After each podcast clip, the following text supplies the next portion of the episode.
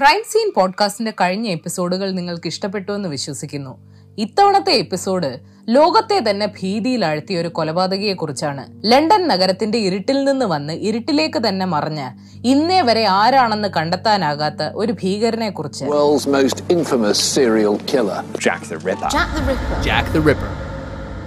ഞാൻ Athira Madhav. Welcome to the third episode of Asiaville Malayalam crime scene podcast Jack the Ripper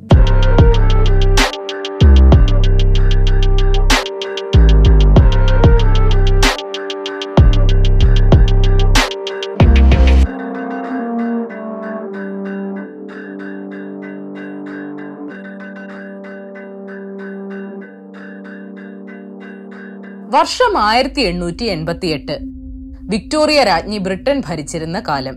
അന്ന് London ആയിരുന്നു ലോകത്തിലെ ഏറ്റവും വലിയ തലസ്ഥാന നഗരം. ലോകത്തെമ്പാടുമുള്ള കോളനികളിൽ നിന്നും സമ്പത്ത് രാജ്യത്തിലേക്ക് ഒഴുകുകയാണ്. പക്ഷേ ലണ്ടൻ നഗരത്തിന്റെ എല്ലാ ഭാഗവും സമ്പന്നമായിരുന്നില്ല. ബ്രിട്ടീഷ് അധിനിവേശത്തിന്റെ ഗുണം കിട്ടാതെ പോയ അധികൃതർ അവഗണിച്ച് പോഷ് ബംഗ്ലാവുകളുടെയും കൊട്ടാരങ്ങളുടെയും കൺമുന്നിൽപ്പെടാത്ത അഴുക്ക് ചാലുകളും ഇരുണ്ട ഊടുവഴികളും നിറഞ്ഞ ദരിദ്രരുടെ കോളനികളും ആ നഗരത്തിൽ ഉണ്ടായിരുന്നു വെള്ളി വെളിച്ചം നിറഞ്ഞ നഗരദൃശ്യങ്ങൾ കാട്ടി അധികൃതർ ആ മനുഷ്യരെ മറച്ചു വെക്കാൻ നോക്കിയെങ്കിലും പതിനായിരക്കണക്കിന് ആളുകൾ തിങ്ങിപ്പാർത്തിരുന്ന അത്തരം ഇടവഴികളിൽ കുറ്റകൃത്യങ്ങൾ കൂടി വന്നു. അത്തരമൊരു പ്രദേശമായിരുന്നു ലണ്ടന്റെ ഈസ്റ്റ് എൻഡിൽ സ്ഥിതി ചെയ്തിരുന്ന വൈറ്റ് ചാപ്പൽ.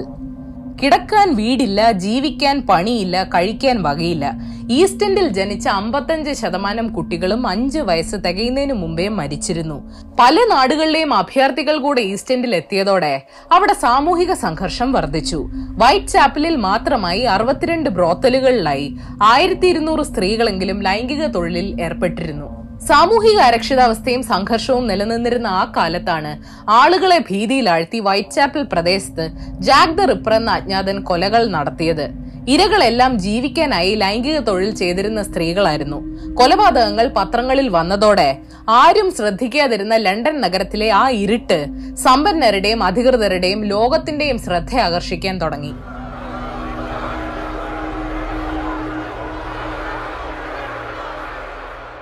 ആയിരത്തി എണ്ണൂറ്റി എൺപത്തി എട്ട് ഏപ്രിൽ മൂന്നിനും ആയിരത്തി എണ്ണൂറ്റി തൊണ്ണൂറ്റൊന്ന് ഫെബ്രുവരി പതിമൂന്നിനുമിടയിൽ പതിനൊന്ന് കൊലപാതകങ്ങളാണ് വൈറ്റ്ചാപ്പൽ പ്രദേശത്ത് നടന്നത്.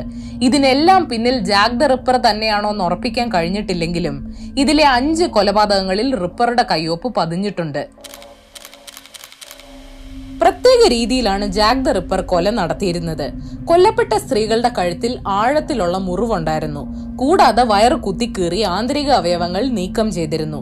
സ്വകാര്യ ഭാഗങ്ങളും മുഖവും വികൃതമാക്കപ്പെട്ടിരുന്നു. ചില ഇരകളുടെ മൂക്കും ചെവിയും മുറിച്ചു മാറ്റപ്പെട്ടിരുന്നു അതിരാവിലെയാണ് ആളുകൾ മൃതശരീരങ്ങൾ കണ്ടെത്തിയിരുന്നത്. കൊലപാതകി ആദ്യം കഴുത്താണ് മുറിച്ചിരുന്നത്. എപ്പോഴും ഇരകളെ കമത്തിക്കിടത്തി ഇടത്തുനിന്ന് വലത്തേക്കാണ് മുറിച്ചിരുന്നത്.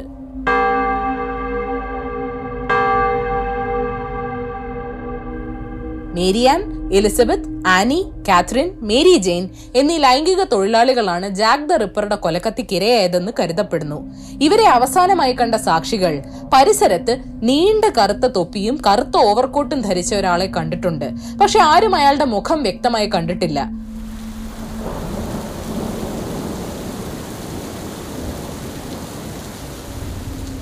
കൊലപാതക വാർത്തകൾ കേട്ട് ആളുകൾ ഭയന്നതോടെ അവർ പരസ്പരം സംശയിച്ചു തുടങ്ങി. ഒരു കലാപം ഒഴിവാക്കാൻ മൃതശരീരങ്ങൾ കടന്ന വഴിയിലെ ചുമരുകളിൽ പ്രത്യക്ഷപ്പെട്ട വിദ്വേഷ സന്ദേശങ്ങൾ പോലീസ് നീക്കി.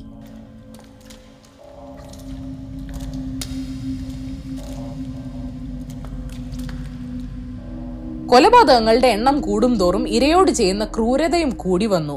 അവസാനത്തെ ഇരയെന്ന് കരുതപ്പെടുന്ന മേരി ജെയിൻ കൊല്ലപ്പെട്ടത് അവർ താമസിച്ചിരുന്ന മുറിയിൽ തന്നെയാണ്. കട്ടിലിൽ കിടക്കുന്ന അവസ്ഥയിലാണ് മേരിയുടെ മൃതശരീരം കണ്ടെത്തിയത്. ഗർഭപാത്രവും വൃക്കയും ഒരു മാറിടവും തലയ്ക്ക് മീതെയും കുടൽമാല അടുത്തുള്ള മേശയിലും മറ്റ് ആന്തരിക അവയവങ്ങൾ കാൽച്ചുവട്ടിലും വെക്കപ്പെട്ട രീതിയിലായിരുന്നു. ആ മൃതശരീരത്തിൽ ഹൃദയം ഉണ്ടായിരുന്നില്ല.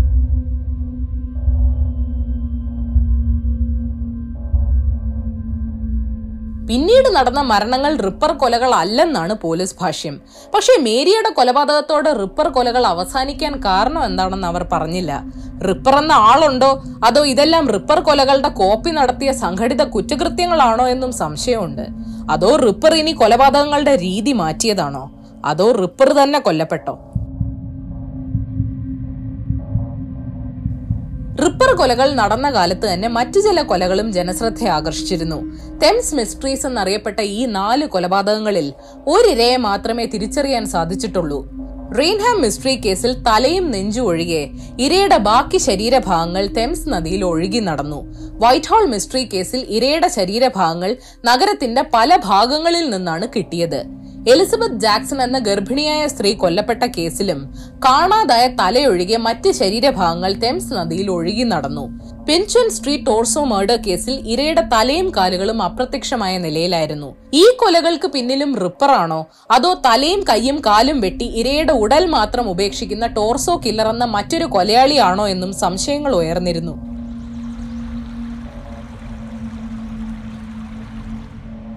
ഈ ക്രൂര കൊലപാതകങ്ങളുടെ പിന്നിൽ ആരാണെന്ന് പോലീസിന് ഒരിക്കൽ പോലും കണ്ടെത്താനായില്ല.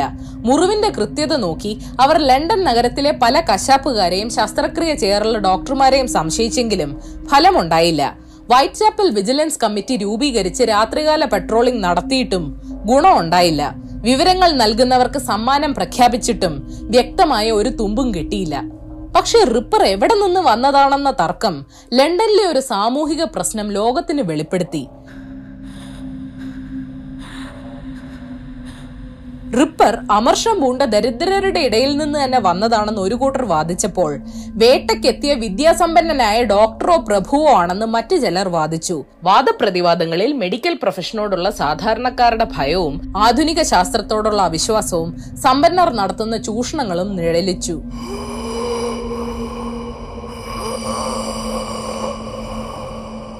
തർക്കങ്ങൾ എന്തു തന്നെയായാലും സീരിയൽ കൊലപാതകങ്ങൾ ചരിത്രത്തിൽ ഉടനീളം ഉണ്ടായിട്ടുണ്ടെങ്കിലും ഒരു സമ്പന്ന സാമ്രാജ്യം മറച്ചു വെക്കാൻ നോക്കിയ ഒരു സാമൂഹിക അവസ്ഥയിലേക്ക് ലോകമെമ്പാടുമുള്ള ആളുകളുടെയും മാധ്യമങ്ങളുടെയും ശ്രദ്ധ ആകർഷിച്ച സീരിയൽ കില്ലർ കൂടെയായിരുന്നു Jack the Ripper.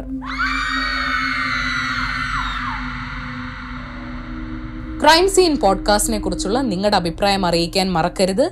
മറ്റൊരു എപ്പിസോഡുമായി ഞാൻ തിരികെ വരാം.